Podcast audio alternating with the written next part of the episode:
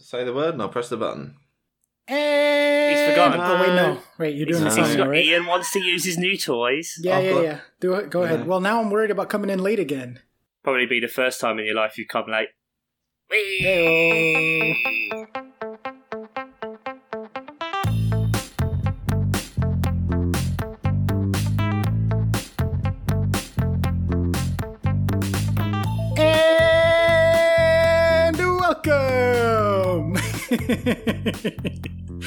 to another episode of the Miles Offside podcast, where we talk a little bit of football and a whole lot of nonsense. My name is Oscar Puente, also known as Footy from Afar, and with me, as always, are my co-hosts, FPL champion Chuck Bailey and super producer Ian Stimson.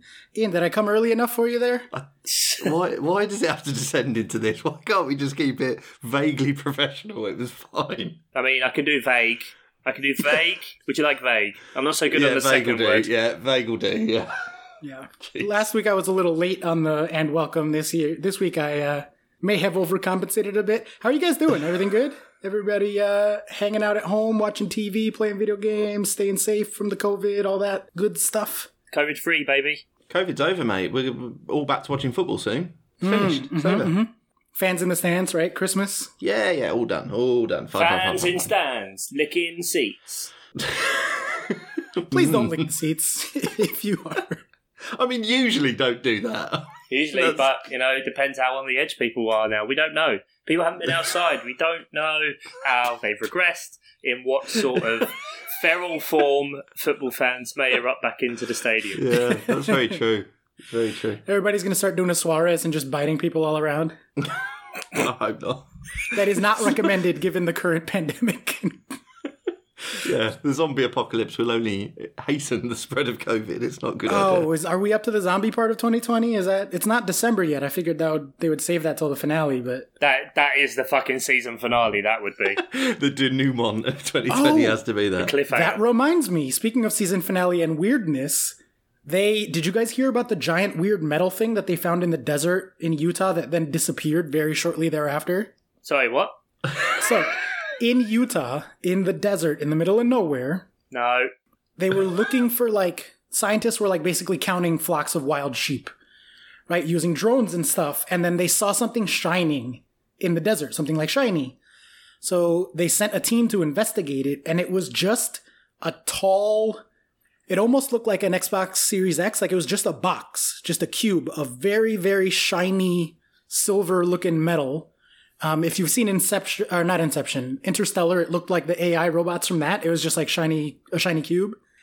Um, the government, the like the people who own the land, who are like a government entity, were like, we don't know where the fuck this came from.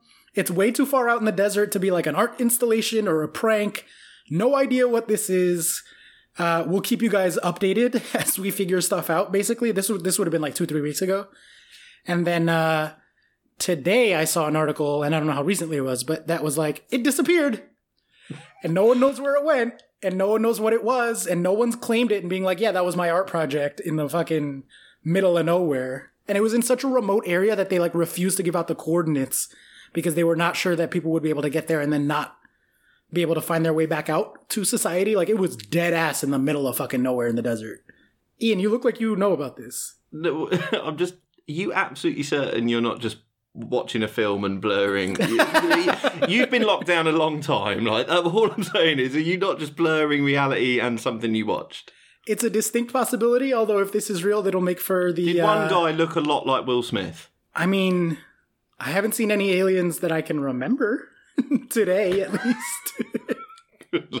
I'm not making this up. I swear. No, I did see. I did see. I remember seeing a Google thing. I didn't click through, but I remember about some sort of tall obelisk thing in the Utah desert. So I, I know you're not entirely making it up, but I didn't click through. So I've got Oh, no it's idea. bit, no, fuck that. No, no, don't Oh. like it. Don't like it. Chuck's googling it. No, What have you found? I picked just a picture. No, don't like it.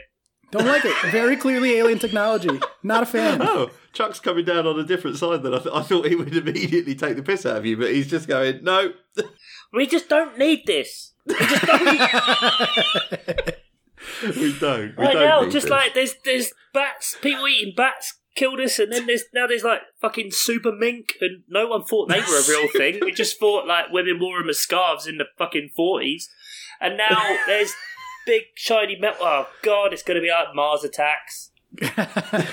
Ian, come on. You know me and Chuck are pretty pretty uh, inclined to buy into conspiracy theories and crazy stories and stuff like that. So it makes sense that he'd be like, "Oh fuck, it's the aliens." But December is coming, so who knows what the world has in store for us? Um, Father Christmas, Please, save God, us! just Father save, Christmas. save us. Father Christmas. You're our only hope. what if he's the alien? What if he's been a mole all this time No. scouting for? No. That's why he goes everywhere. He needs to scout every location on Earth. Uh, it's not a mole. Moles are underground. Don't take Santa away. your uh, your kid's got to be coming up on like finding out that Yeah, he can't listen to this Whoa, podcast. whoa, whoa, yeah, he whoa, can't. whoa, he can't listen whoa. to po- this podcast. Whoa. Absolutely not. yeah. Whoa. First rule of broadcasting, Oscar, you do not ever say that. You never say that. Because kids listening in the car or anything like that. So Oscar's wrong. Ian, just bleep that whole bit out. That one, I- one yeah, yeah. massive. Just, just Okay. Massive long bleep. You, Just you one long bleep. never, ever say Oscar, I can't believe how long you said for just then. How dare you? That's the first rule of broadcasting. You never say Yeah, definitely over here it is. Um, all right, we're definitely going for a while on the introductory banter this week, so let's get to the actual podcast. because shock horror. Um, I don't want to talk about football. Yeah, yeah. Um, not much to say this week, but we are the Miles Offside podcast. One American, two Brits. We talk about the Premier League um, for the most part, although obviously we go off topic a lot. If you are joining us for the first time, welcome. We are very happy to have you. We love it. We are a pro Santa podcast. We are pro Santa, pro soccer, pro That's going to make no alien. sense. But yeah, sure. It's all right. So pro Christmas. I put up a Christmas tree yesterday. Well, I say I did. Uh, Hmm. Gina put up a Christmas tree yesterday. That's good. Nice. We did it on Saturday. Was us. Um, Yeah, I know. My missus was shocked that you put it up so late, Oscar. I know. I know. It's been, it's been a it's been a year. Well, only only the tree went up. The lights have, have been up since March or last year. I mean, you know, this was this was just the last piece in the puzzle. Literally, as he moved house, he just put them up again. Exactly. 100% true. Um, if you are returning, thank you. We're happy to have you. Give us a review, share it, tell a friend, etc. And uh, we will start things off, as we always do on this show, with our rapid, rapid, rapid fire news. Our top story this evening former England defender Joleon Lescott says he didn't know he had joined Racing Murcia after the Spanish fourth tier club had announced his signing. Lescott, 38, retired in 2017 after a 17 year career, which included spells at Wolves, Everton, and Manchester City. Racing said he would play in their Copa del Rey first round tie against La Liga side Levante on the 16th of December. There's been an offer for me to go and take part in a game in Spain, which I'm exploring, said Lescott. By next week, I should know whether it's genuine or not. I didn't know I'd signed. It appears I'm coming out of retirement, but I would be participating in one game, and that would be it. How not across your affairs do you have to be that you don't know that you've got a job? That's just absolutely ridiculous. Yeah, like I, I'm not pro admin, but that's Famously. That's that's a shocking dereliction of just knowing where the fuck you are. Like what? He's jo- like oh, I didn't even realize I joined a football club. Was he drinking? Maybe it's a language thing. Like, do we think he speaks Spanish? Did he just get really confused? Thought he was like ordering tacos on a Tuesday, and then turns out he's signed up to play in a Copa del Rey match now? Like, what what happened there? Maybe he thought he was going to the Formula One or something. Like, they got racing in their name. Maybe true. he thought it was just like driving. Yeah, how did that conversation go though? Just went, yeah, yeah, yeah, yeah, yeah, yeah, yeah. That's how that conversation went with his agent, not listening at all. Yeah, yeah, yeah, yeah, yeah, yeah, yeah. And then it turns out, oh, I've got to turn up somewhere. Okay, fucking hell. That's it's just ridiculous. This is the same guy who accidentally, he reckons, tweeted uh, pictures of his new car from his pocket uh, after. Oh yeah, when uh, when he was playing for who was he playing for? West Brom or something? They got relegated. Yeah, yeah, and in the same week or whatever they got relegated, he was tweeting pictures of his new fucking Lambo or whatever, and then tried to claim that that happened in his pocket. Famously, pockets have uh, little men in them who uh, write to all, all women, all women, sorry, um, course, who uh, write tweets for them and just press send and, and, draft yeah, it. and all pockets have the lens hole. Everyone knows that, where you can Oh, take. maybe- pict- oh, maybe no, no, no. Maybe that's how he signed up for a football team again. Oh, Yeah. bu- uh, like a butt dial. He signed The a contract in his people. pocket. no, no, yeah, Chuck's going further with it. The pocket people. That's that's The pocket. it's the pocket people. Okay. Oh, okay. Okay. All right, well, moving right along, our next story tonight. Uh, it's always been his dream, gentlemen. Leicester City cult hero Marcin Wasilewski has been tipped for a cage fighting career. The 40 year old announced he was hanging up his boots earlier this month and now looks set to pursue his passion for MMA. What a guy! What a hero! what what a man! To be fair, there is no footballer in the last ten years that you look at and think was more suited for uh, a cage fighting career. An immense specimen, and we thank him for his time. Yeah, I mean, that does answer the age old question of where is Wallers or where is Wasilewski for all the uh, OG Gaffer Tapes fans out there. Just, uh, you know, anytime he comes up, got to get a mention in there. Well, We'll talk about that later. We've got a question about how we met. So yeah, Fighting Marcin Wasilewski. exactly. yeah, all three of us. Uh, Yep. Which, let's take this team by team, actually. This will be interesting. I'm totally uh, spitballing here, but Chuck, which Crystal Palace player would be best suited to an MMA career? Uh, I mean, Mamadou Sakho's fucking insane. Okay. Yeah, that qualifies him slightly, I think. Yeah, either him or James McCarthy. I think they're probably the two like biggest nut jobs in there. Very good. What about at- at the Posh? Who's your uh, go to MMA guy? I don't know. Can I pick? Can I pick someone from Chorley? For why? Oh, is that who you support now? Is it is, is your um, fandom now going to be Yeah. a sort of lineal team by team yeah, it basis? follows the the line of whoever's beat. Yeah, exactly. Most recent conquest that Ian now supports a seventh Yeah. tier team. I can't. I can't bring myself to support a team that will go out to fucking Chorley in the FA Cup. So I don't want to name anyone. Okay. Very good. Ivan Toney. Uh, what about Darren MacAnthony, the owner? You think he'd go in there in the cage? I'd stick him in there. Um, yeah, just see him get. just, to, just see him get battered. Fucking hell. Yeah, I think uh, I'm so you know I'm so up and down on Darren MacAnthony because obviously he's kept my club going for for forever, but his COVID opinions are bad. Oh, okay. cool. yeah, so it's re- it's I'm very torn. If I if I met him, I'd be sort of like, oh, thanks Hmm. for keeping my club going for 15 years. Stop fucking tweeting. Just stop, please. Fucking Yeah. stop. I mean, Florida will do that to you. Yeah, yeah, quite. you know, it, it's in our best interest to not look delve deeply into the non-football goings on of our owners. I think. yes, yeah, of virtually all clubs. That is yeah, true. yeah, yeah, yeah, definitely. Um, for me, I'd throw Kepa in there for all the obvious reasons. He's really good at dodging the ball. Every time he tries to save, he goes This in the wrong true. direction. So So he would so he wouldn't get hit. Is he wouldn't get saying? hit as long as he's trying to get hit, right? Like if he goes in with the explicit goal of like let me get punched as much as possible, he'll end up winning because he won't actually end up getting punched at all. And if your corner throws in the towel, he just will not go. That's also true. I forgot about that. He will not leave. Oh, Not a very chance. good, very good. Okay, next story. Jose Mourinho describes Dele Alli as a team player after the out of favor playmaker's performance helped Tottenham to the brink of qualification for the Europa League knockout stage after a 4 0 win against Ludo Goretz. Alli shown in a Spurs team that repeated the dominance they displayed in Bulgaria three weeks ago. And that's it. Dangle that carrot, Jose. Dangle that carrot. Is he just? Does he just do a super complicated management style that? And I don't mean just football management style. I mean generally like David Brent management style of just sort of putting people at arm's length and then bringing them back in and then arm's length and bringing them back, or just picking a different favourite every every month. I think it's called Stockholm syndrome. yeah, could be, could be. Yeah, he, he is the fuckboy management philosophy, I believe is what it's called. Just keep stringing them along and then ghosting them for a month. Yeah. Right. Okay. Yeah. I wonder where you go with that then. Yeah, yeah, yeah. Just neg them, neg them until they feel shitty, and then uh, tell them that you just want to be friends, and then make out, and then you know, I don't know, whatever else fuckboys do. so he's not trying to bugger them.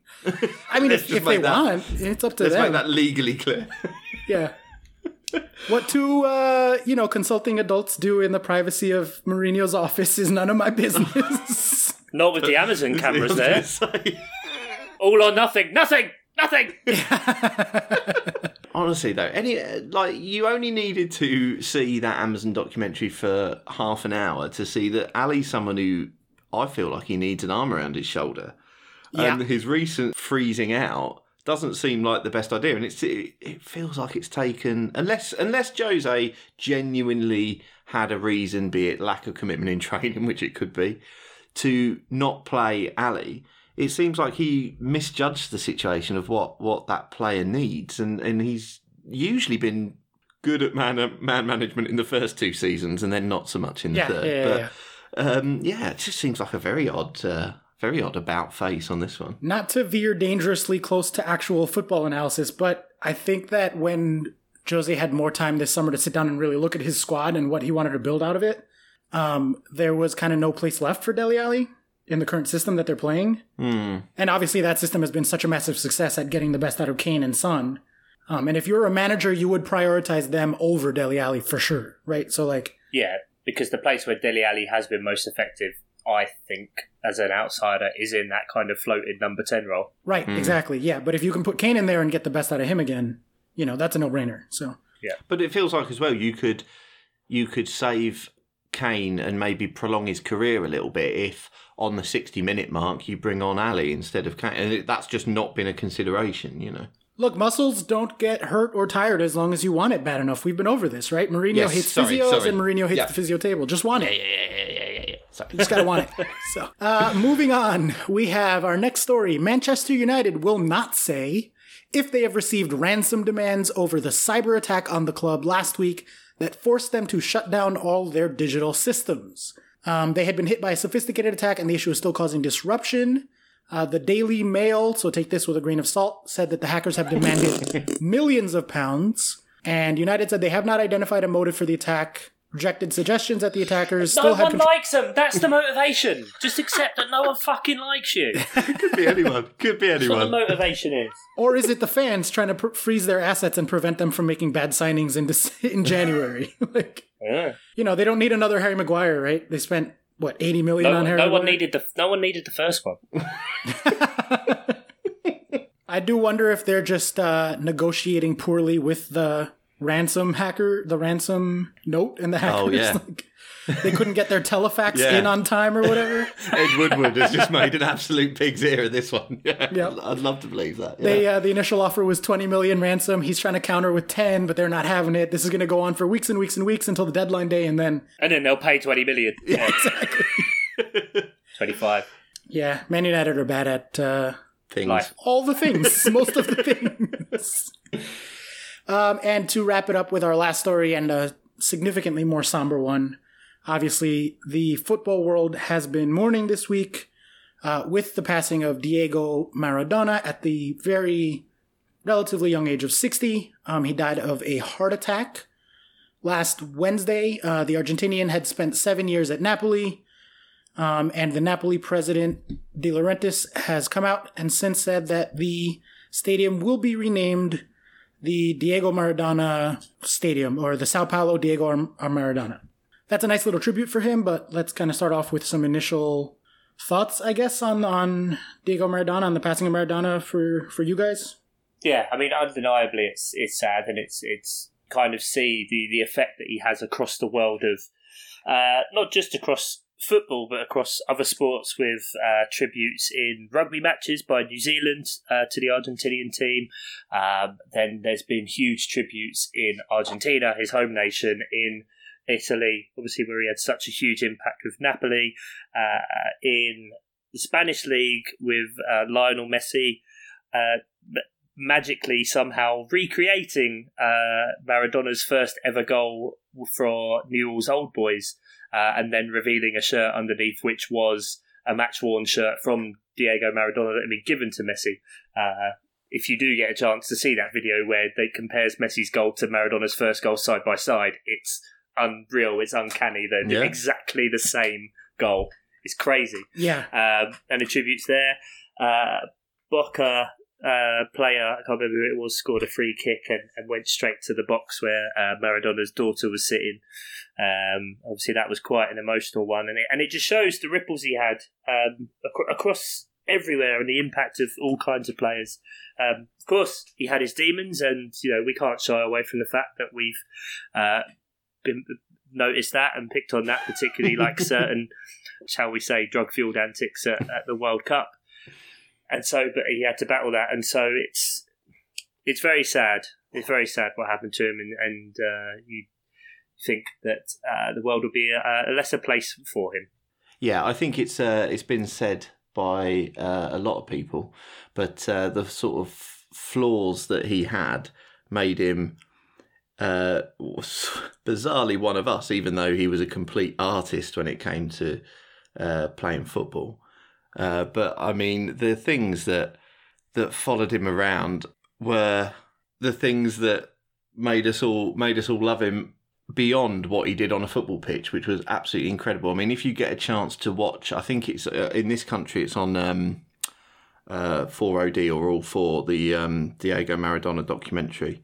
Yeah, Um, um, about I- his- it's probably the same one that I'm thinking of. It's uh, directed by Asif Kapadia. Um, I'm it's not on sure. HBO Is it the over one here. The name is just Diego Maradona. Yeah, I think that must. Yeah, that must be the same. Um, yeah. It's a phenomenal documentary. If you guys haven't watched it, I can definitely Yeah. strongly recommend it as well. yeah, it's a- absolutely amazing. And he he he had this weird thing where he sort of played the media like a fiddle, but at the same time just seemed to be completely beyond that. Like he just played football, but this like it was just such a such an incredible character. Um, I think the only the only sort of negative thing I've seen uh, is, the obituary in the Telegraph, which doesn't genuinely just so fucking British and churlish and ridiculous. Um, when you've got you know Gary Lineker and Peter Shilton and that that are able to forget about what happened in 1986 or Uh, just see it as part of the legend building. Shilton. Shilton, not so much. Yeah, maybe not Shilton. It was I. I was um I was on Good Morning Britain where we had a, a um interview with Gascoigne and Shilton at the same time, and Gaza was absolutely brilliant and. Just, Shilton had sort of done this slightly backhanded sort of tribute to, to Maradona, and then Gaza just went, "Yeah, but come on, Shilton, that basically made your career, didn't it?" and he looked absolutely furious. He did. He's gutted. I've, I've seen the screenshots. That's good enough. Fucking. I don't know if you prick. saw, but the the guy that was the referee for that match for England Yeah. Argentina came out and was like, "What a speaking of fucking sad little pathetic pieces of shit." Um, shout out Peter Shilton. I guess not Yeah. that, that came out harsh, but whatever. Um, the ref Piece came out and was shitten. like, That's There you go. There you go. Um, you know, guys, if it wasn't for me, that goal wouldn't have been possible because I played advantage three different times in that build up. so if I had blown the whistle, that goal wouldn't have happened. So really, it's almost like my Oh, I think that it's my was, goal. I don't Basically, think that was the handball one. I think that was the the other goal. yeah, yeah, yeah, the Maisie one where he got tackled like three, four times. is the other goal is one of those hilarious things that everyone acts like no one remembers, but everyone remembers it. Oh, You it's see the what I mean? greatest It's just goal. like no, but that's what I mean. But everyone Ever. goes, oh, they all talk about the hand of God, but they don't talk about that other goal, and like they phrase it like that, thus meaning that everyone talks about the other the other goal. You see what I mean? And it's it's uh, Gascoigne on his uh, he he had uh, he was on a panel with Michael Owen. Peter Crouch and one other person I can't remember now, but it was almost like a "tell us more stories, Dad" kind of kind of thing, and he, they just kept asking him questions and talking because obviously uh, Lineker was against him in that in that World Cup, and it was just like he was unplayable. And it's when you see players now, what is it, thirty odd years later from that, still saying the stuff he did with a ball was unbelievable and the control, and like we don't understand how he did it, just shows how it transcends um, who he was. And Yeah. so.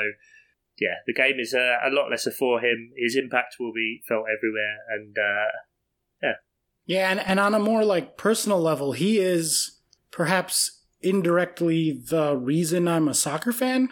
I think would be pretty fair to say because I got into soccer obviously on TV. It was only on TV the World Cup, so I got into soccer watching World Cups for the first like through the '90s, and then after that was when hmm. I started to try to find more and try to find club soccer. And every four years, I would sit and watch the World Cup with my dad and listen to him just talk shit about like the nine the 90 you know each world cup as it happened to be like this is bullshit.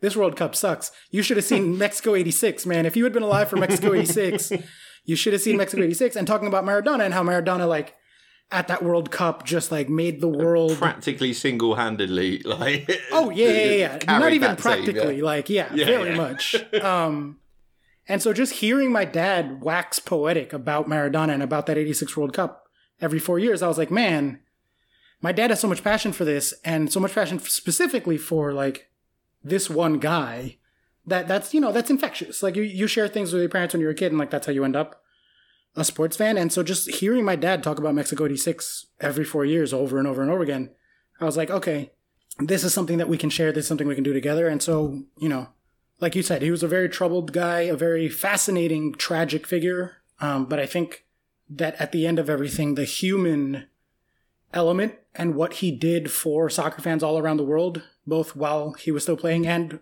later generations of soccer fans like us, is is immeasurable. Right. Well, that's uh, that should be plenty on the news. So let's um, let's get to our main part. Question mark. No. of the podcast, which is the fixtures, and we'll start off with Friday, November twenty seventh, No, we won't. twenty twenty. No, we won't. Crystal Palace zero, Newcastle United two, Crystal Palace 0.5 to Newcastle's 1.3 on XG. Chuck, we didn't talk about Palace last week, so we have to talk about him this week. You are not allowed to just avoid me. Can we can we wait until next week when they play West Brom? Because I fear I'll just end up repeating myself again. Oh god, it's really got that bad that you you're worried about beating West Brom. No, I'm not worrying about beating West Brom. I've consigned myself to defeat. I've just accepted that it just. Good lord. oh, the come point? on. You guys have gotten some goals at some point this year, right? Yeah, not against fucking Newcastle and Burnley. This is the problem. This is exactly what we do and we fuck it. And it's like, you can look at this from the glass half full point of view. That is the, oh, if we'd have won against Newcastle and Burnley, uh, like we'd be third right now. And we would. We'd be joint third on points, but we're not. We're 15th. Aunt, balls, uncle. That kind of situation. And then it's like, the other side of it is know exactly that that it's always these fixtures where it's like oh we should win that then negate the good fixtures against the big teams. Because it's like we could have lost against Man United uh, early in the season whatever it was second or third game week. We could have lost against Leeds and not had that great result with Leeds all firing and all oh Bielsa a genius and beaten 4-1 and then you go to two of the worst teams in the league this year and both of them like double their points against you. You know what I mean? Like it's Burnley's first win of the season. Oh, they haven't really scored any goals. They scored three goals and no wins at that point. Ah, yeah, just give it them. Fuck it. In the eighth minute as well, and then oh Newcastle. Well, what we'll do is is we won't play two strikers. We'll just leave them on the bench. Uh, the two strikers that play for the uh, number one ranked uh, international team in the world. Um, I know it's FIFA, but still. And uh, we'll just play this toothless team where we don't have the one guy who does something. So we'll just play really defensive and not create anything and look like scared children whenever we get to the opposition box and just pass sideways and do nothing decisive and take no chances because Hodgson is a fucking dinosaur. And so I'm just kind of. It feels very much like when uh, after lockdown where it was just very clear that the team just wasn't asked anymore. Uh, like it was, we were so close to getting Europe. Like at the start of that, when we came back and we got the result against Bournemouth, which was good because then they got relegated. Get the beers in. Um, we were so close to potentially stealing that Europa spot, and and then just went on what six, seven losses in a row, and then drew with Tottenham on the last day of the season and it's it's just disinterest. It's uh, Hodgson not changing anything. It's uh, you know the the whole thing is oh Hodgson will keep you up, like you'll get defensive stability and blah blah blah blah. And in the past, I could see that was true because we were keeping clean sheets, but now like defensively, we don't look strong and we're not scoring Mm. goals. So Now, Chuck, I've No. got an absolutely horrible stat from the Guardian to give you, but Okay. I'm not giving you giving it to you to sort of revel in it in any way. I genuinely want to know something that you might think about it. okay, So, since September I'll, 2016, I'll be reveling in it just for the Yeah, record. you can revel in it. I'll do all the reveling for the two of us. Ian, you can just pose the question. yeah. Since September 2016, when you've played without Zaha, you've had a possible 51 points and you have picked up six. Oh, yeah, no, no, no. I've seen that. Yeah, yeah, yeah. Two wins in two wins in seventeen in four years. Yeah. Now, I don't bring that up to take the piss in any way. What I'm genuine question Mm. is it because the rest of the team is so abject, which I find hard to believe because I think you've had players who would have been absolutely fine in other Premier League teams who are generally mid-table. But I will. I'm- I will say this: that no, no, no, whatever the digs are, and, and it is like I, I accept like there's there's clubs at our level, but this is you look at it on paper, and it is the most talented and most qualified squad we've had right, yeah. because of the range of players, balance of experience. I mean, I know obviously there's the issue with them being a lot older as well, but then with the exciting players we have brought in on paper, this is the best squad we have ever had. Right. So is so mm, that might answer it then. Is it just the players aren't good enough who aren't Zaha? Or is it that when he's not in the team, you set up so incredibly defensively and just can't possibly get points from games? Or a wild card third option, is it just Hodgson and it doesn't matter what players are there? Yeah, but it can't just be that because I mean six six points out of a possible fifty one is, you know, when he's in the team, Palace are getting way more than that. It can't just be Hodgson. I mean, surely. I think it's just an ingrained thing that became the tactic is pass to Zaha, Zaha do stuff. Zaha's not there. What do we do? Right, so it's not even necessarily like a setting up defensively. It's just a complete lack of attacking output when he's not. I think there. it's it's preventing the the freedom kind of part and just baffling tactics and suggestions. And it, it's like it's like this. When we set up normally, we have wingers playing on the wing where their strong foot is their inside foot. So Sure, yeah. the the priority there for any defenders would be like, right, don't let them cut onto their inside. Mm. So they force them out on their weaker foot. Now, again, Zaha is very good with both feet, and Townsend, you know, he is left footed, but he's not that much worse with his right. But then what you have is those players playing in crosses, and they only have that tactic of playing in crosses when, like, Benteke isn't there, and he is still great at knocking down the ball and bringing other people in.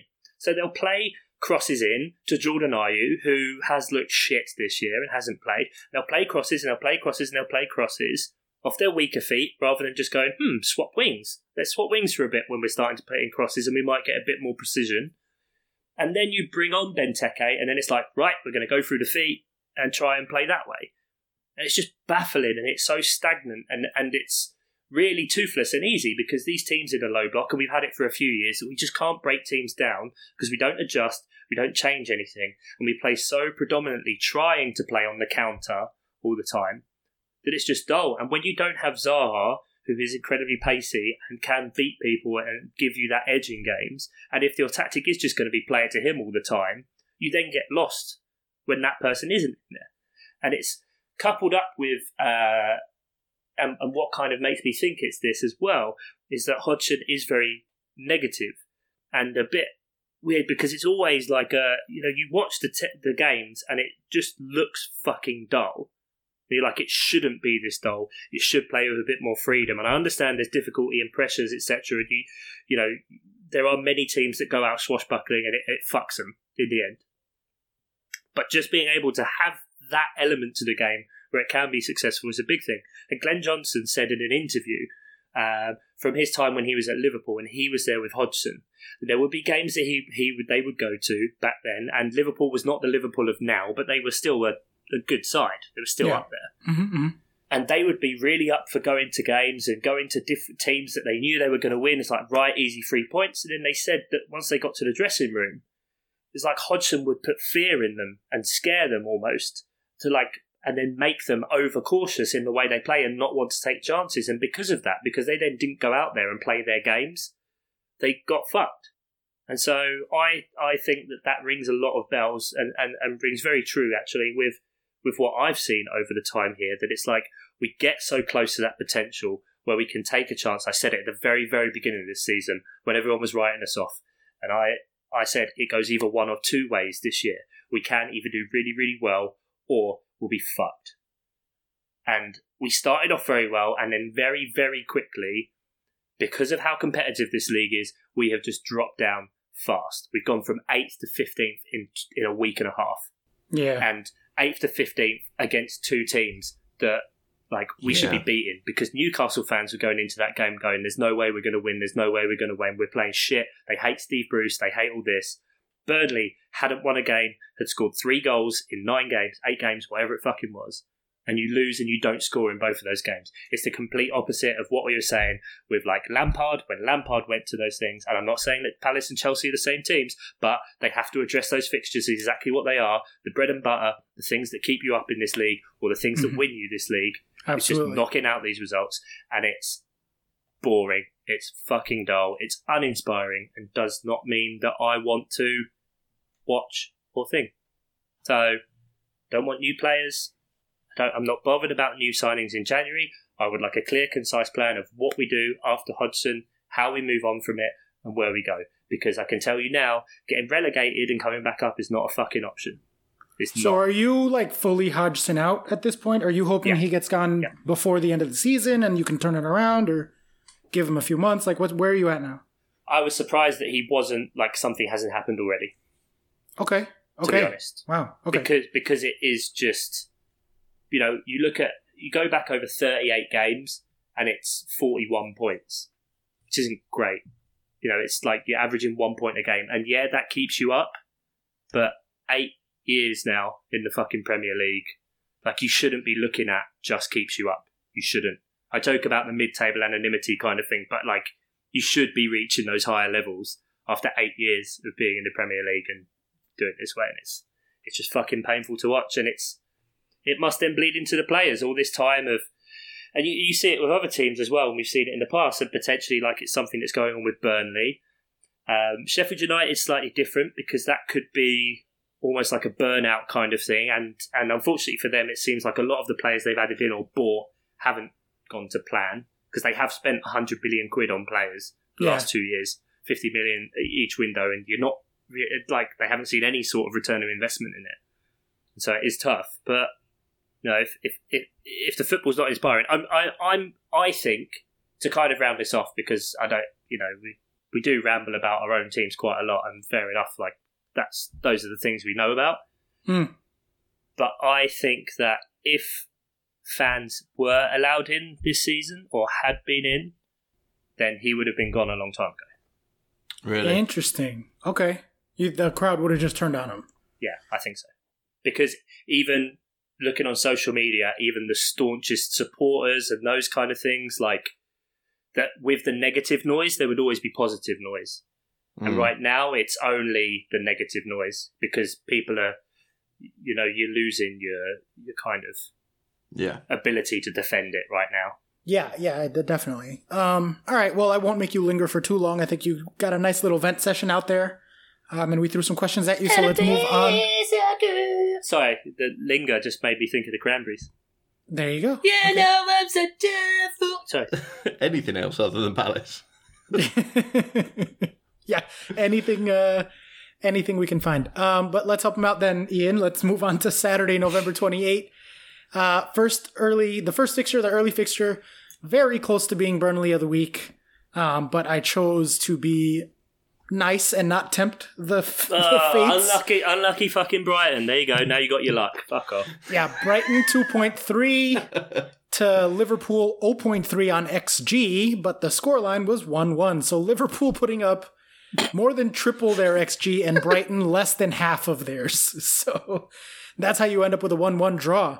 Many disallowed goals, missed penalties, all the kind of all the fun of the All the fair. Jurgen, yeah. Jurgen Klopp turning into a petulant little bitch. I Oh, said he he, was would do this. so He's- angry. He's, such a bad loser. No, this wasn't a loss. German Holloway. but he, he's so. I mean, he absolutely went for Des Kelly on BT Sport, and like when uh, uh, the journalist dared to ask him about James Milner's injury, he was like, "Oh, congratulations!"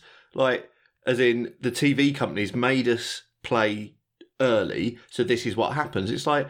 Don't have a go at just a guy asking you a question. He hasn't injured James Milner, and all the Premier League clubs have agreed to these schedules. Like it, it's ridiculous to go. Well, worth noting, historically, I know Klopp wasn't part of it, but it's clubs like Liverpool that campaigned for more games in Europe so that there was Of group course. stage games to the European Cup so that they make more money. Yeah, So. I mean, you know, just they saying. all they all get on board with this stuff, and it's just he he came off as so petulant, and he has a tendency to do this when things don't go his way, and of course, a last minute. Oh God, I think John Terry's just got booked at uh, West Ham. Hey, wait, what? John Terry's still, Classic. West Ham Villa, yeah. John Terry's just got booked. Uh, Grealish uh, went down after a bad challenge, and uh, two members. Oh, oh no, some some of the West Ham uh, backroom staff have been booked as well. Oh, nice. dear. Anyone Yeah. got John Terry in their fantasy team? Or Um, uh, great scenes. um, yeah, sorry. So yeah, it just he Klopp has got such an ability to be so petulant, like you say, and I think we, if um, we were talking about obviously how Liverpool's injuries might affect them, and I said we got to calm down a little bit last week, and I think while obviously Brighton didn't like rip them apart or anything. I'm not. I'm not claiming that. I think we've st- we've still got to see whether Liverpool can handle having more than a couple of injuries at once. And Mm. um, Klopp's got the ability to be so fucking horrible, and journalists might turn on him if that sort of thing happens. It more was- and more. extreme, extreme Karen energy. I don't know if you guys have Karens over there, but it very much felt like Do seeing. we have Karens? Yeah. Well, or, or if you call them that, obviously you Yeah, have. Karens. but, uh, you know, it, it just reeked of like sitting at the diner, listening to someone yell at a waiter for something that's like not at all in the waiter's control or their fault, and you're like, lady. This kid's making like minimum wage, just hoping for like a fucking five dollar tip or whatever, and I you're sitting Des there Kelly's yelling doing about a like, bit better than that, but yeah. yeah, Brighton even Um, bought on Adam Lallana. And like Adam Lallana did his duty and, and got injured after eight On minutes. injured, In- straight off. oh, like you complain Well- about injuries, mate. And I'm sorry, Ian, because and and as well to the dynasty of my family as well, because I'm going to defend Brighton here. But you say they didn't put them to the sword, but like 2.3 to 0.3 on XG, and bearing in mind Yes. Brighton had two penalties, like that doesn't count in that. I think I don't know. Um, it- Understat would have it count in there, so take away 1.6. Oh, shut up. So they still beat them, even without the two penalties. So Um, I don't give a fuck about the VAR and the offside and uh, and all that nonsense. Like that's just part of the game. You get luck, you don't get luck. offside is offside. Yeah, there we go. Toenail offside, armpit offside, whatever. Offside is offside. Um, but I do think Ian, you touched on something that's going to be relevant to to the title race for all four teams potentially that are in this race. Um, as Liverpool are injured, and you know we talked about this last week, and it was potentially a bad week to bring it up. Um, this is the kind of thing that will happen when you are Liverpool at full strength. You will pick up points and wins very consistently. Whereas when you drop down because of injuries to a Chelsea of last year or, you know, that, that like almost second level, but still title winning, potentially title winning team, you're just going to have games where you just suck. And it just happens. And it'll be against Brighton or it'll be against City or it'll be against, you know, whoever, right? You're just going to have games where for reason, one reason or another, it doesn't click and that happens. And I think for Liverpool to have that day here that they will be more capable of at with all the injuries that they have and they'll drop down to that sort of like erratic level of performance where they can hit highs but they're not consistent that this happened to them against Brighton here and they still managed to pick up a point I think most people would look at this as two points dropped because it's Liverpool against Brighton, and that's not wrong, right? Because Liverpool should be picking up three points against Yeah, yeah. Brighton. But within the context of like this exact game and their injuries and this day, to get out XG'd by two goals, two XGs, right? Yeah. And then still pick up a point on the road is like, is the kind of thing that a traditional pundit would say, oh, that's what champions do, is they, you know, they Yeah. pull out results. Like it was probably a bit lucky from them. They were lucky in some ways, they were unlucky in some other ways, but to me, getting a draw is the type of thing that like maybe they should be happy that they were able to pull off a point in on such a bad day because they're not going to be the Liverpool that's good every single week, not with all of the injuries that they have. And so when they have an off week and still pull something out, like that's you know silver lining, right? Like you tell that to Klopp. yeah, I'd rather not. All right. Well, speaking of uh, random results that go against the narrative that we've been talking about, uh, the next match is Manchester City five. They conspire Burnley against zero. us. They conspire against us. This is Yes. what I'm adamant on. They Go on. listen to us and they want us to look bad. 5-0, 2.3 to 0.4 on XG, so not out of the ordinary. Um, as I've said many times, anytime you score four or five, you're probably not actually putting up that XG, but you know, if you hit two and a half XG, you're more likely than not to win most matches, right? So I think the 5-0 flatters, but what was different here? Is it a one-off random thing? Or what was different for City structurally? Not that they scored goals, Chuck. that made a mean, 5-0 possible. He's right. That was what was different. That is what was different. Yes, absolutely. Like, uh, you know, at the end of the day, like it, goals being scored is what matters. But like, Mm. was it a fluke that they scored five goals, or was there something that caught your eye potentially that you're like, oh, you know, like if Aguero had been back, we would be sitting here being like, oh, Aguero's back. They scored five.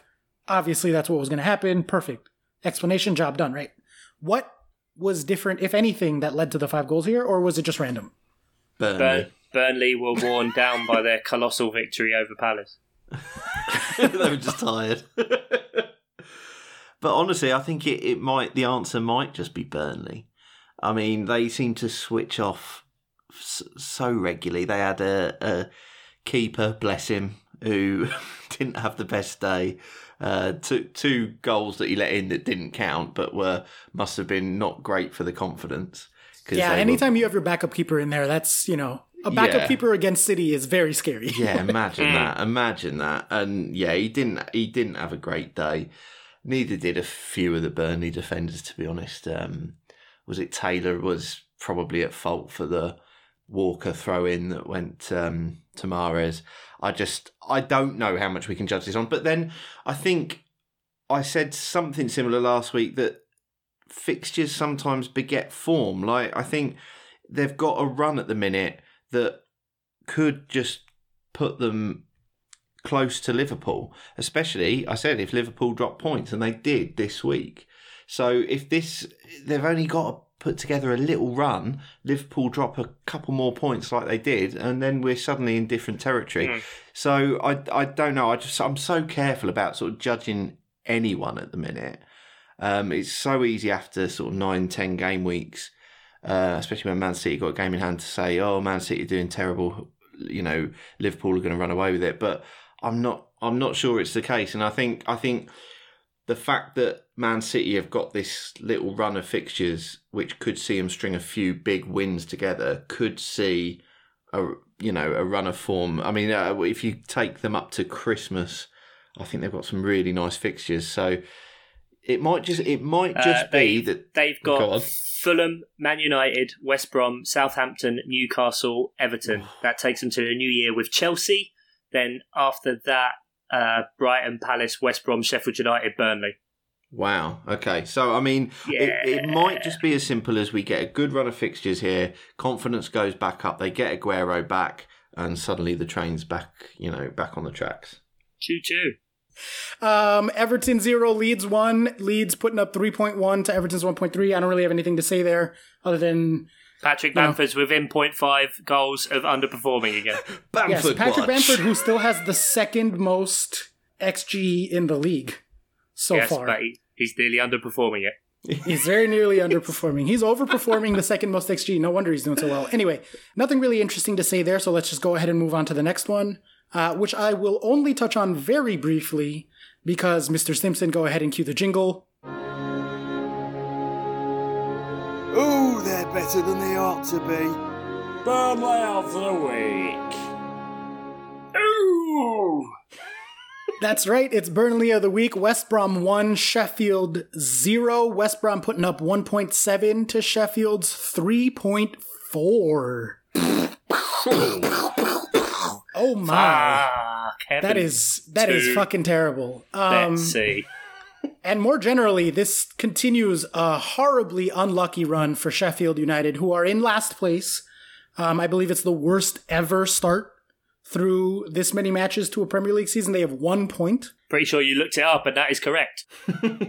Yeah. Uh, well, I don't know if it's the all-time worst, but they are on one. Um, Could be And the worst. expected, they are on 10. So they are nine points off of their expected already, which is immense, insane. As you might imagine, there's no one else even remotely close to that far away uh, from their points. Brighton are overperforming by six and a half. Yeah, Brighton should question mark be in fourth. Yeah. Um, or sorry, underperforming. Yeah, but besides them, it's Brighton and Sheffield. So Sheffield have had horrendously unlucky results. This just being another in a long line of. Are you guys at this point concerned about Sheffield going down, given their worst start ever statistic, and how far of a hole they have dug themselves into? I wouldn't say I'm concerned. Never ask Chuck if he's concerned. Correct. Don't ask me because it's it's very quickly becoming one of those seasons rapidly where I'm just like just want to be better than three other teams. Yeah. yeah. Well, Sheffield are two results away from being not in the relegation zone. So, like, that's not a massive swing. It's pretty early in the season, but Hmm. I don't know, man. West Brom, meanwhile, are trash. They should be in last place. Uh, and they are in 18th. They are overperforming to be in 18th. the heady heights of 18th. They'll get nosebleed soon and just Yeah. have to go back down, back to base camp. Twentieth. Hilarious that that game should have had five goals though and had one. Brilliant. Yeah, Love it. that's Standard. spot on. The craziness of the early season, this is very much the opposite. Congrats. Remember when there was 90 goals a weekend? That was Ugh. fun. Well, I don't know. The next fixture was pretty crazy, wasn't it? Hey. Yep, Southampton 2, Manchester United 3. Southampton 0.5 on XG scoring 2. That's very, very high. Uh, Man United 2.5 scoring 3, so a deserved win for Man United. Uh, thoroughly outclassed Southampton and uh, did a 3 2. Fun stat. I forget the name of the person because I'm bad with names, but one of the people that scored Bednarek, thank you. Uh, Bednarek has scored every time that Bednarek has ever scored for Southampton.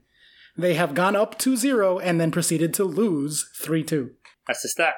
That's the stat. I don't have anything to say here. I still don't think United are particularly good. Should Cavani play more? Cavani couldn't play more even if he wanted to. There is a very no. I'm not even like trying to be an asshole. Like genuinely, they Oh, have sorry. to manage his minutes to keep him healthy, right? Like if you, I talked about this when they first signed him. don't. Like He's pretty fucking fit. Like, he has a, a finite number of minutes in his legs, so if they can like use those to great effect, we've all got a finite number of minutes, mate.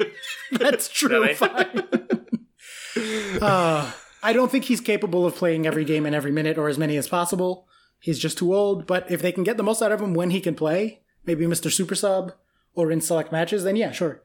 Um, he's probably their best striker on on average per minute per ninety.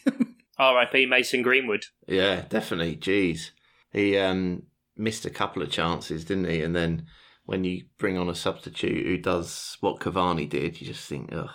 Got Yeah. you've got. I mean, he obviously overperformed his xG massively that you know last season when uh, he was a fantasy football darling for a little while. Mr. X, XG himself, Mason Greenwood. That's right. well, yeah, exactly. Yeah. Yeah. But um, yeah, it's hard to see uh, him getting loads more starts because I mean Martial's probably the first choice, isn't he? Cavani's a brilliant substitute option. Solskjaer, Solskjaer must love a super sub, surely. Um, so yeah, I mean it's hard to hard to see uh, Mason Greenwood getting tons of minutes, but good to see uh, Henderson getting some minutes after De Gea decided to knee the post. Yeah, not not so good if your name's David De Gea. No, no, no. Obviously, I don't want to see anyone injured, but I do want to see uh, England's new number one getting minutes. I do want to see. I do love seeing goalkeepers getting a hook at half time. It is. hook. that's a little bit harsh. He didn't necessarily get hooked. I'm sorry. I- If you if you're ever subbed as a goalkeeper for anything but an injury, But he did give his no, knee a whack. that- don't. No? He was he was very upset with his knee. He was looking down at it and shaking his Nah, head while being 2 bollocks. 0 down. Bollocks. That's just blaming. Yeah, exactly. Blaming it. Didn't concede any more goals after he went off, did he? No. So you know. Yeah, exactly. Yeah, true. There you go. True. That's how that works. Uh, I'm not even going to remotely touch on that. Let's just move on.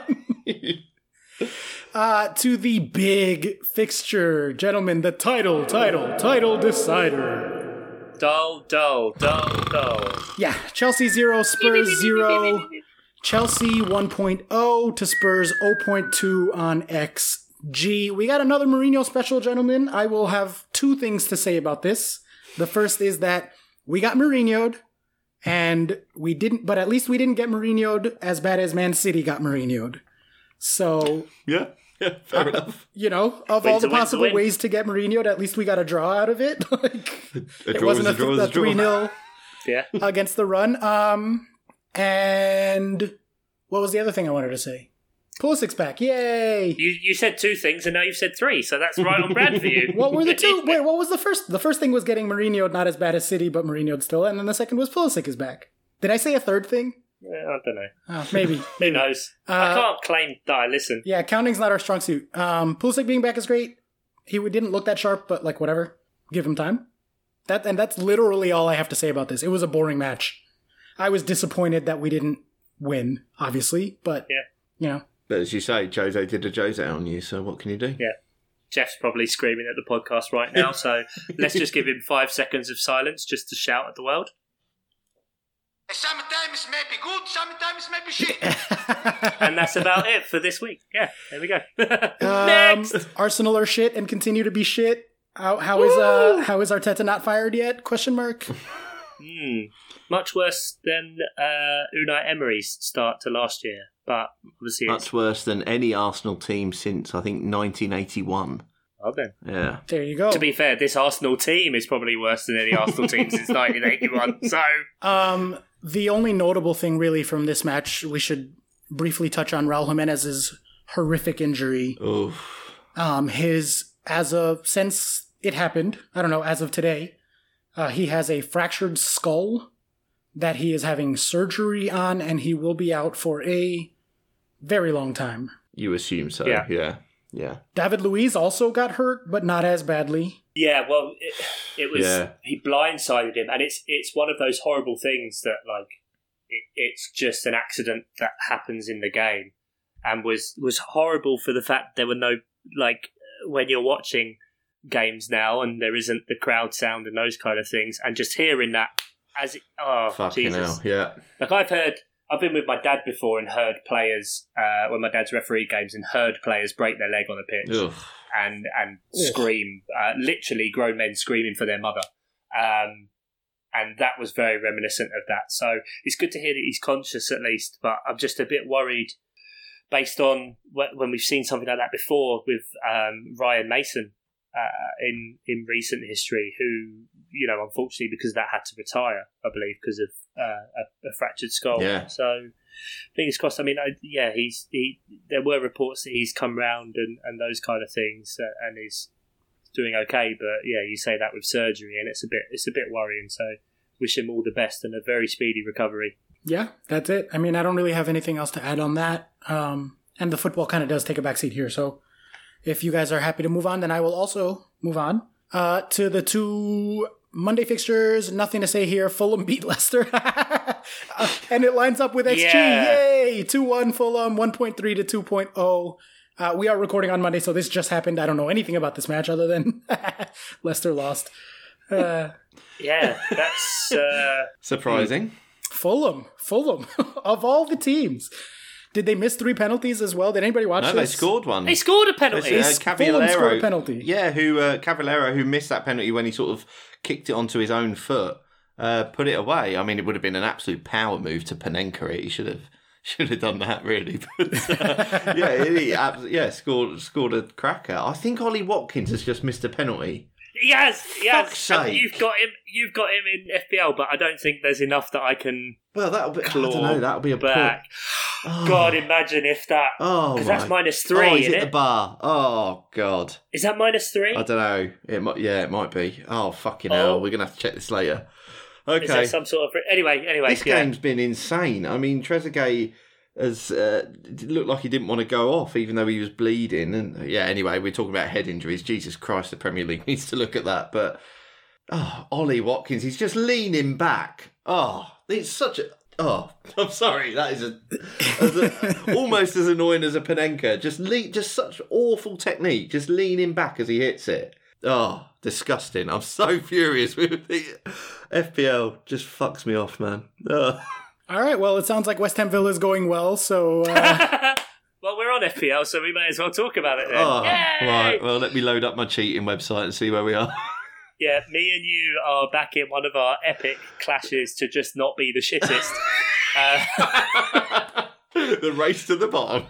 It really is. It really is just the, the most gracious. No, you go. No, you go. No, you go. Uh, Oh, jeez, man. so good week for you guys then. well, I'm on 41 points, which is no many good. How much is it after your cheating website, Ian? What is it projecting? Right, it looks like I'm on 46 and Chuck is on 41. Has that taken into account the missed penalty? I don't. I'm not sure it has because it's still got No. Watkins on two. No, it's not come through yet. So oh, that puts God. you on 43. Yeah, if it's minus three for it, yeah, so you'd still need something to happen. But there's Uh, 15 yeah. minutes left. You've got Konsa in play. I've got uh, Sufal, if that's how you pronounce it, and Watkins. Fucking Watkins. For fuck's sake. Such a bad penalty. Anyway, okay, fine. So yeah, we're just uh, me- mediocrity. Yeah, we're shit. How's the stats robot team doing? Oscar, your team, not your team? Not my team, uh, Oh, as evidenced is it this very much by the fact that we captained Jamie Vardy this week, uh, who I don't even want in the team, let alone being captain. So Fine choice. You know. Yeah, nothing but- wrong. Nothing wrong with that. A, your stats said to get him in. B, correct. it was Leicester playing Fulham. Yeah. Like, come on It was now. perfectly reasonable. Yeah, I mean, he did get an assist, but it's all of that is to say that because Vardy and Bamford are in there, you can very much tell that it is not my team. Um, but it's doing pretty well this week. I think it's on. I have it up in front of me. 49. 40 mine says 47 ian's cheating website says 49 so that works out great um so yeah i don't think that's enough to catch you up chuck um it continues to be very close between you and the stats robots Uh, it actually is. It would be enough to put you one point ahead of Chuck. Yay, this day just keeps, keeps getting better. Why do I want to talk about FPL? For fuck's sake. You wanted to talk about FPL because Ollie Watkins just missed a penalty, but it just hasn't quite been enough to put you over the top yet. all right that's enough fpl then what's uh what's next the Uh, predi- predicted league, league predictions. Yeah, yeah, yeah, yeah, yeah, That's yeah, one. blah, blah, blah. Oh, it's not really, is it? Blah, blah, blah. Uh, Oscar's wife's winning. Great. Yeah. oh yay Yeah. she'll be happy Yeah, the scores are as Palace tumble down the league. The scores are also tumbling in the right direction. So uh, Emily is top now on sixty-four. Uh, friend James Doncaster is second on sixty-six. JD. and Chris Chris Smith brackets maybe Chris Smith might be a spelling error. I can't remember. Get in touch, Chris. Uh, Smitty. Uh, is on sixty-eight. Sold Smitty. Uh, Finley, get out the house. You're in fourth. oh, disgusting. Forget about it. Uh, Ian, you and I are joint tenth. Okay. Oscar, scroll, scroll, scroll, is 20th. Joint 20th with four other people. there you go British League. Yay! Yay. West West Ham will be all right now. Mark Noble's on. Yeah! Oscar won't be happy, but never mind. Uh, listeners, listeners, can we. um Ian's hole. Let's do it! Ah. Yeah! Ian's hole, man! Get it on the soundboard. Yeah, Ian's definitely hole, need to get that man! Get it on unplug. oh, joy. I haven't done that in ages. No, no, nice to see that return. Um, Sam Danby says, uh, if you had to do one of the following for the rest of your life, what would it be? Uh, one, use airport toilet paper, the proper sandpaper stuff, or B, uh, brush your teeth with your finger. Teeth with finger. Done. nah ugh gross no What? sandpaper butt easy No. Ugh, take more care of yourself, man. you still get to use toothpaste sure and mouthwash. Well, he didn't say that. He said brush your teeth with your finger. There was no uh There's an implied toothpaste there. Why, yeah, there is. Yeah, I think there is. I, and why would you assume mouthwash is suddenly excluded? I mean, I, I'm sort of with you, Oscar, but mostly because, like, Fucking hell. my arsehole just feels like it's a it's a done deal already. I mean, yeah, oh yeah, yeah, yeah. Absolutely. I've given up on that thing years ago. Years ago. exactly. I mean, if if we're allowed to use mouthwash, then am I allowed to have baby wipes On my arsehole. to supplement the uh sandpaper toilet paper? Oh, I see. No, because Lo- that's love not a good baby wipe. Put that, put some aloe on that shit. Like get the the unscented aloe covered ones. Ooh, baby wipes are the best.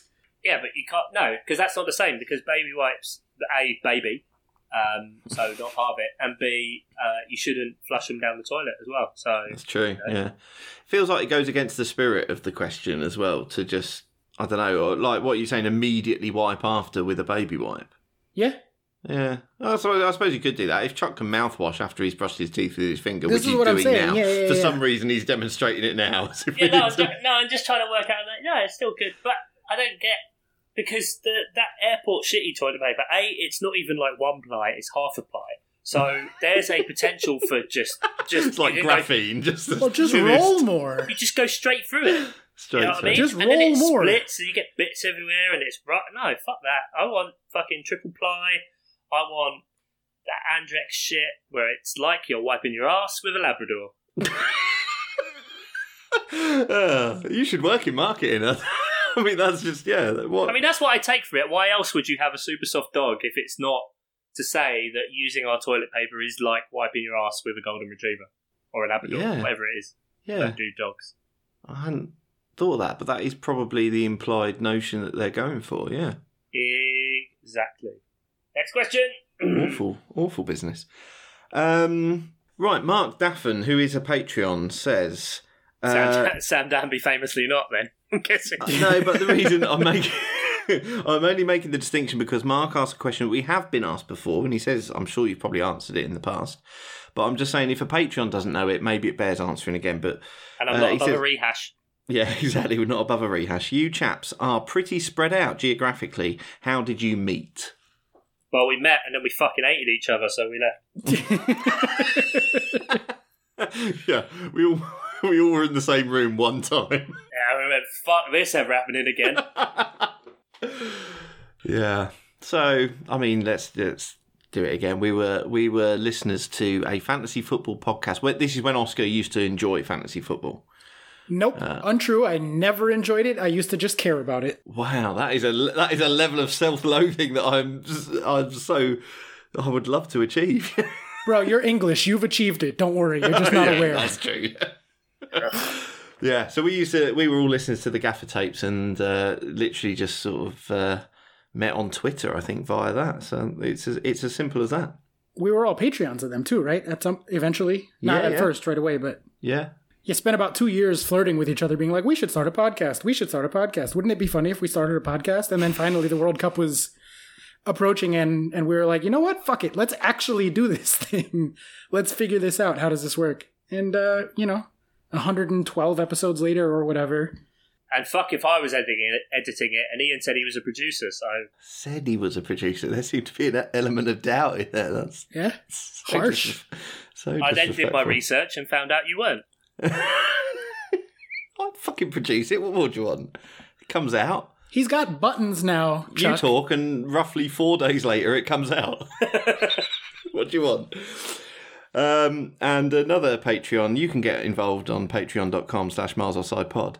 For, and I think this bears mentioning actually, for just $2 a month, you can join the Slack. And that's probably one of the best benefits, I think. Probably. Constant Yeah. access. Just lots of pictures of like food all the Yeah, time. pretty much. Yeah. Yeah, to be fair, it is a lot of, and it seems to be more at the weekend that you'll get a foray of, yeah, I'm cooking this, and it's just a big one-upmanship. It's a lot. Of, that is true, actually. Yeah, there is definitely a sort of weekend uh, competition in a way to see who can uh, Mm.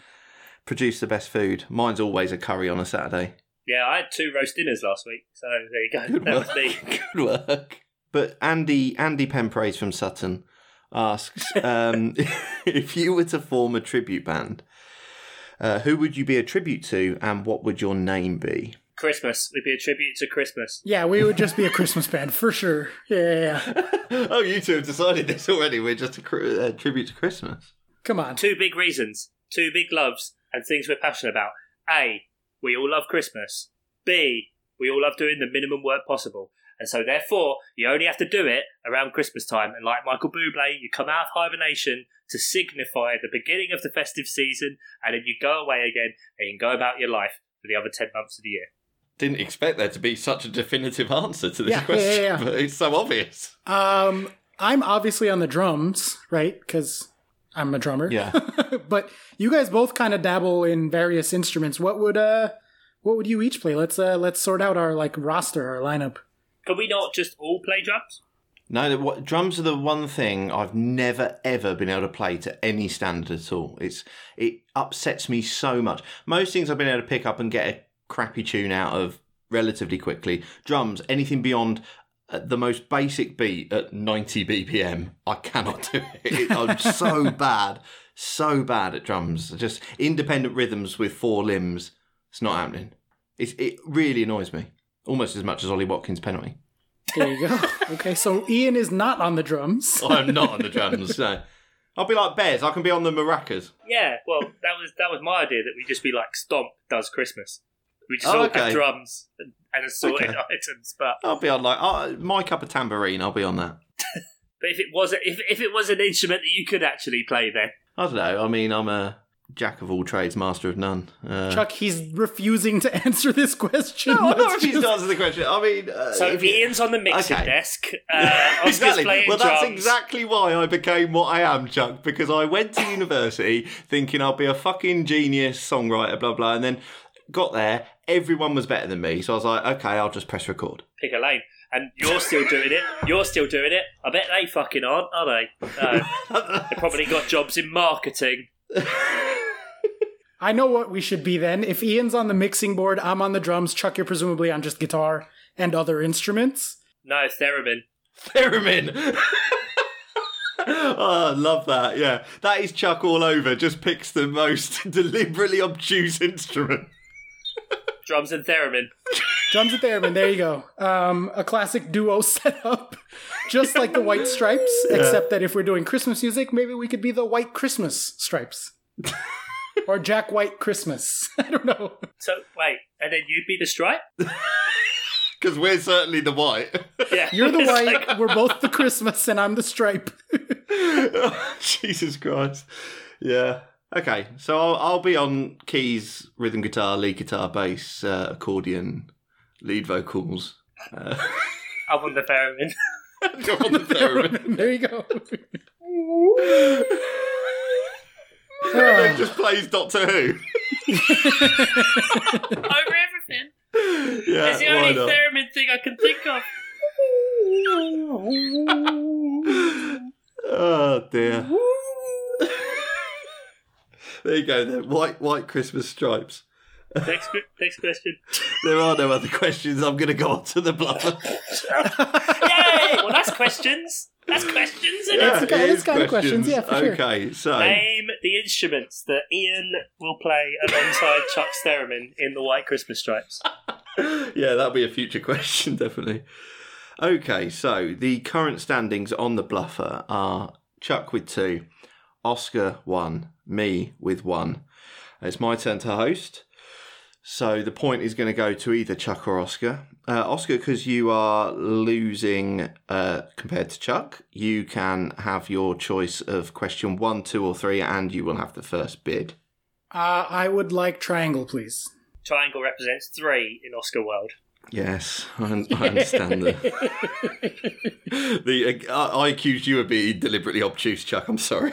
But it's triangles, isn't it, mate? Clearly, They're not all born equilateral. I can't be obtuse because my initials, Oscar Puente, exactly are an anagram for acute person. So I can't be obtuse because I'm acute.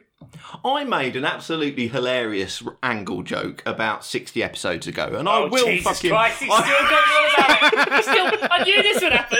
I knew this would happen. I've been sitting on this for about 60 episodes. I was furious at the time at how. At the time, Chuck, you hear that? He was furious at the time. Just- He was. It's because oh, it's still one of my favourites. It's been like two years, dude. I can't. You iced me on a bet, he, brilliant wa- I joke. bet he was scaling the walls. Oh, my Very good. okay, I'm back in. All right. okay, right. It took me 60 episodes to get that joke out. Been waiting for it to come round. 180 degrees. Don't take all the ankle jokes. There are 14 answers to this. Oscar, your first bid. Over all nine films in the franchise, there are 14 Star Wars characters who have more than 45 minutes of screen time. So, how many of those 14 characters can you name? So basically, the 14 most on screen characters in Star Wars. I'm going to start off with. Yeah, cool, reword it. Fine. Seven. Uh, 9? Oh, 10? 11? Well, you're pushing me up to 14, oh aren't I'm you? liking this. I'm liking this. Um, see, this is one that like very much lends itself to just saying like one person that isn't Yeah. So sort of like every round of the Bluffy you've ever played You've ever. ever played. yeah. Very much lends One itself to just answer. not giving a wrong answer. Oh, Ollie Watkins has scored. Anyway. Has he really? No! Yeah, they're checking it for offside, but I think it's going to be okay. No! Ian, uh, clarifying question. Oh, No. Yes. If, like, for example, the character of Obi Wan, right?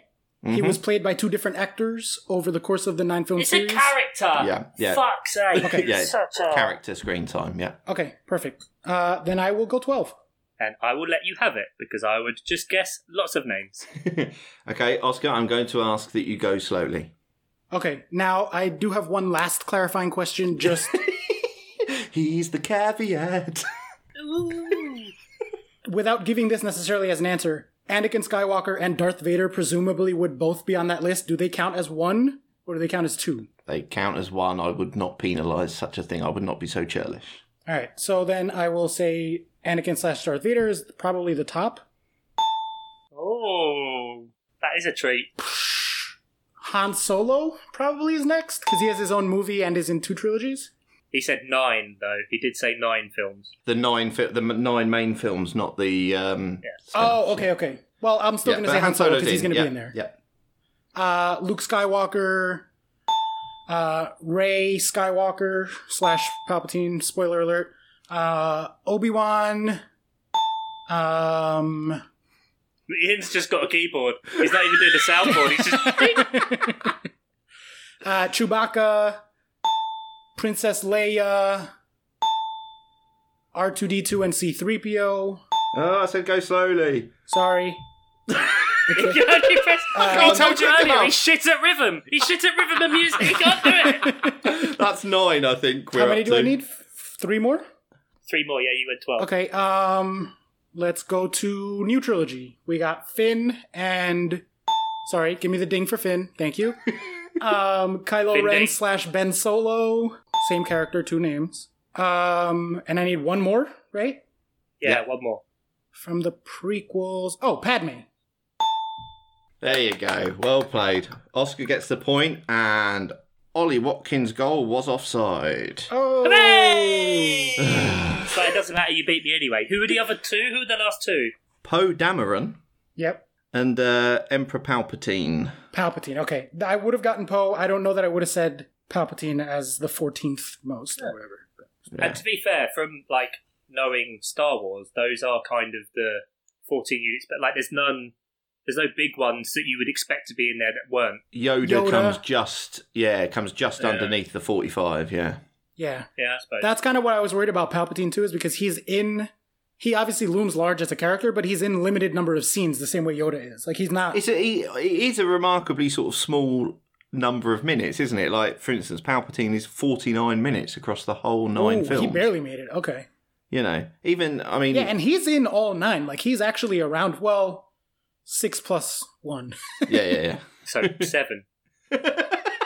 Um, do you count Snoke as a Palpatine? No, never mind. Anyway, moving on. Thank you for a Star Wars category. I appreciate that, honestly. Yeah. What are you trying to do to me, man? Sorry, I, if you look, I think you'd have had more than a chance if you'd have taken that question on. Yeah, I think so too. Um, okay, though, Chuck. Uh, so we've got questions one or two left. I'll I'll take one. Question one, and it's your first bid. So there are 21 answers to this.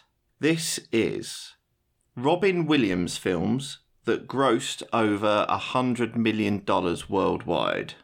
Jesus. Uh, 21? There's 21, yeah. Four. Four. I don't like this category even a little bit. Yeah. Um, it's a tough one. five? Uh, six.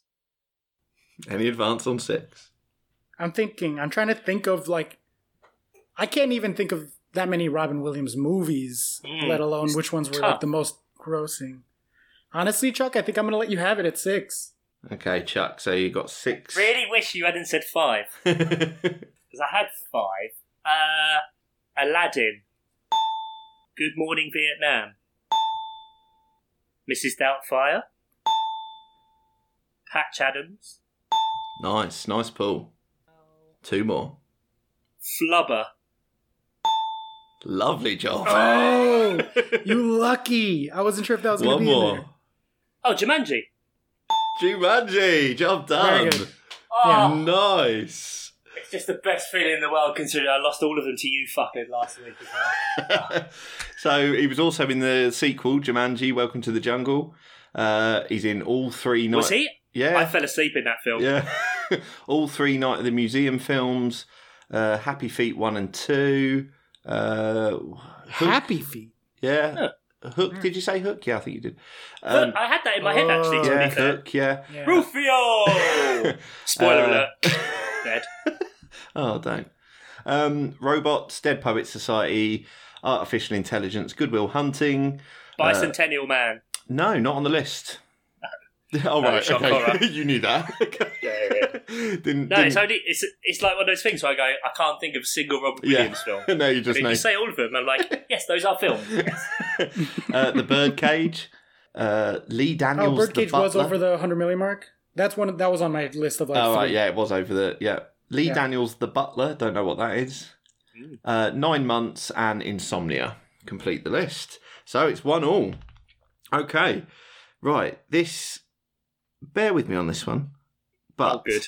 no, it's fine. This is. I just want to make sure you're clear on what this is. So there are twenty. Oh, of I'll them. have 17 Oscar's clarifying about questions, to ask don't seven worry. questions. I know. there you go. There are twenty answers to this. Okay. This is players who have scored three or more hat tricks in the Premier League, Oh. but I will, I've sort of caveated it myself to just balance it out a little bit. The last hat trick they scored has to have been 2005 or later, so we take out a lot of Oh, earlier. Yeah, sorry, Chuck, but I just wanted to balance it for Oscar. So, players who have scored three or more hat tricks in the Premier League, the last hat trick that they scored being 2005 or later, there are 20 players. How many can you name, Oscar? I'm gonna go with four. Start off bidding low. Four. pretty low. I Chuck's like, name them. I've got one. Um, uh, six. Did well with Robert Williams. I don't know. yeah. Okay. I got seven. Since 2005. Well, yeah, I- I've I've excluded any player whose last hat trick was before 2005 Ah, okay. So you could have had your last hat trick in 2006, or 2005. Yeah, for example. Yeah. Okay. But all of the other ones came before then, and that would be fine. last hat trick 2005 or later. Eight. Hunty, look, Uh, look pump face. see, I don't want you to get the week because I gave you the category. yeah, you got a real like pride thing about that, haven't you? Well, I need the point, right? Like if Chuck's up three one one, then that's bad for both of us. well, yeah, but why does you taking on the category? Well, look, I won't let my tactics cloud what you what you want to Yeah, do. no, your tactics are just once someone says a number, nah, you got it. run, run, run out the way. Uh, what did I say? Nine? If you're bidding, yeah, nine. Nine. Okay. Yeah, nine. Yeah, Yeah. no, I'm not touching that. Fuck me, I've run that up way more. All of it. Fuck All you, of it. Fucking- All of it. Is I was trying to get you to ten. There is only one player I know for sure, and the other one was disqualified by the 2005 years. Come on. okay, Well, okay. so, I'm Oscar, saying you've nine, got to right? get nine. Okay, I know for sure that Aguero has the most hat tricks ever. That is my one. Do you want to know how many? 17. no, not quite. Twelve. Jesus. Yeah, that's insane. Twelve hat tricks? 12 hat tricks, yeah. It be it That's it- insane. that is four hat tricks above the second place Oh. okay. players. All right. Well, Eight, eight more, bitch. uh, Harry Kane does hat tricks all the time, so I'm gonna say Harry Kane. I'm gonna say Wayne Rooney because I know he was prolific. Van Persie. So far, Ian's really annoyed that he hasn't had to press the other button. I was just thinking, Chuck, if one of them doesn't get something wrong, I'm going to fucking shit. It took me literally seconds to add that. Um, didn't Suarez get three in a season? are you asking or are you telling? Suarez, Suarez. Yes, I, pick think he fucking did three in a season actually. But, Five, you need four more. oh gosh. Um, who else does a lot of goals? Ooh, I'm taking a chance here that he left before 2005, but I'm going to say Thierry Henry. Yes. Okay. Uh, who else done did a lot of goals in my time? Um, how many more do I need? You need three more. Three more. Okay. Fernando Torres. Good. Fuck. Okay. Two Uh, more. Didier Drogba One one more. and uh, shit. I'm trying to remember how many hat tricks Lampard had. Yeah, Lampard did three. I think he did five hat tricks total, three in the Premier League for us. Again, is that your answer? Yes, I'm saying Lampard. Yes, I am saying Lampard. I'm going down with the ship if it's not Lampard. Hey! well played. Okay, two more Uh, guesses, Lampard two more did guesses. indeed have three Premier League hat tricks. There you go. Uh, two more guesses before I'm out. Oh, okay. Uh, Berbatov and Raheem Sterling. Even just so you can press the other button. Do you want me to say Alan Shearer? Sterling, the, the the correct was for Sterling. Thank you for saying Shearer. Oh, Oh, I could have saved that for next week when you wouldn't have been able to press it Press the because you'd have buttons. No, playing. I'm gonna have to. We're gonna have to do an elaborate flag system for uh, you letting me know whether it's correct or wrong next next year. Next year, next episode. Uh, but Could be next year. let me take yeah exactly. Let me take you through uh, who we had. That was a good performance, by the way, Oscar. I, that was Thank a you. tough Thank you. category. Thank you. Um, yeah, Sergio Aguero, Aguero had 12 hat tricks. Uh, you, you had three tied on eight hat tricks. You got two of them. You got Henry, Kane, but Michael Owen uh, was the other one who got his Yeah. last hat trick on the 17th of December 2005. Okay. I wasn't sure. I assumed that he had left before my time. Yeah, yeah, yeah. No, it's, it was one there that I wondered whether you'd get. But yeah, Wayne Rooney, you got Suarez, you got Berbatov, you got Van Persie, you got. Then we get into four hat tricks. Um, you got well, we mentioned Sterling and you got Torres, but there was also uh, Carlos Tevez, Jermaine Defoe, and Yakubu. Defoe got a hat trick after 05. He was playing for Sunderland and the only person that could score goals. Right, let, let me shock you. Defoe got a hat trick in 2016. So Yeah. yeah, definitely. Okay, yeah. He's fine. He's still playing football as well. Yeah, yeah, yeah. um, three hat For a fourth division Spanish side? Question mark. Close enough. Scotland. There you go. Same, Same same standard. Starts with an And S. uh, three hat tricks was Adebayor, uh, Anelka, Ooh. Drogba, who you got, Robbie Keane, Lampard, who you got, and Lukaku and Theo Walcott. wow, Drogba was was closer to the cutoff than I thought. Anelka made it also. I guess he played for forever. Anyway, yay! I got a point. Yeah, Oscar gets the point. Another one that's annoying because there's no real red herrings in there. It was just pick players what done did score many goals, as Oscar so eloquently put it. Uh, any road. So that's uh, 2 2 1. Brilliant. 2 0 up. Fucked it. Congratulations. Palace runs in my blood. We move on to next week's fixtures. Friday, 4th of December. Uh, bloody hell. Uh, it's nearly Christmas. Oh, what a time we've had. Uh, Aston Villa versus Newcastle. Burnley, Everton, Man City, Fulham.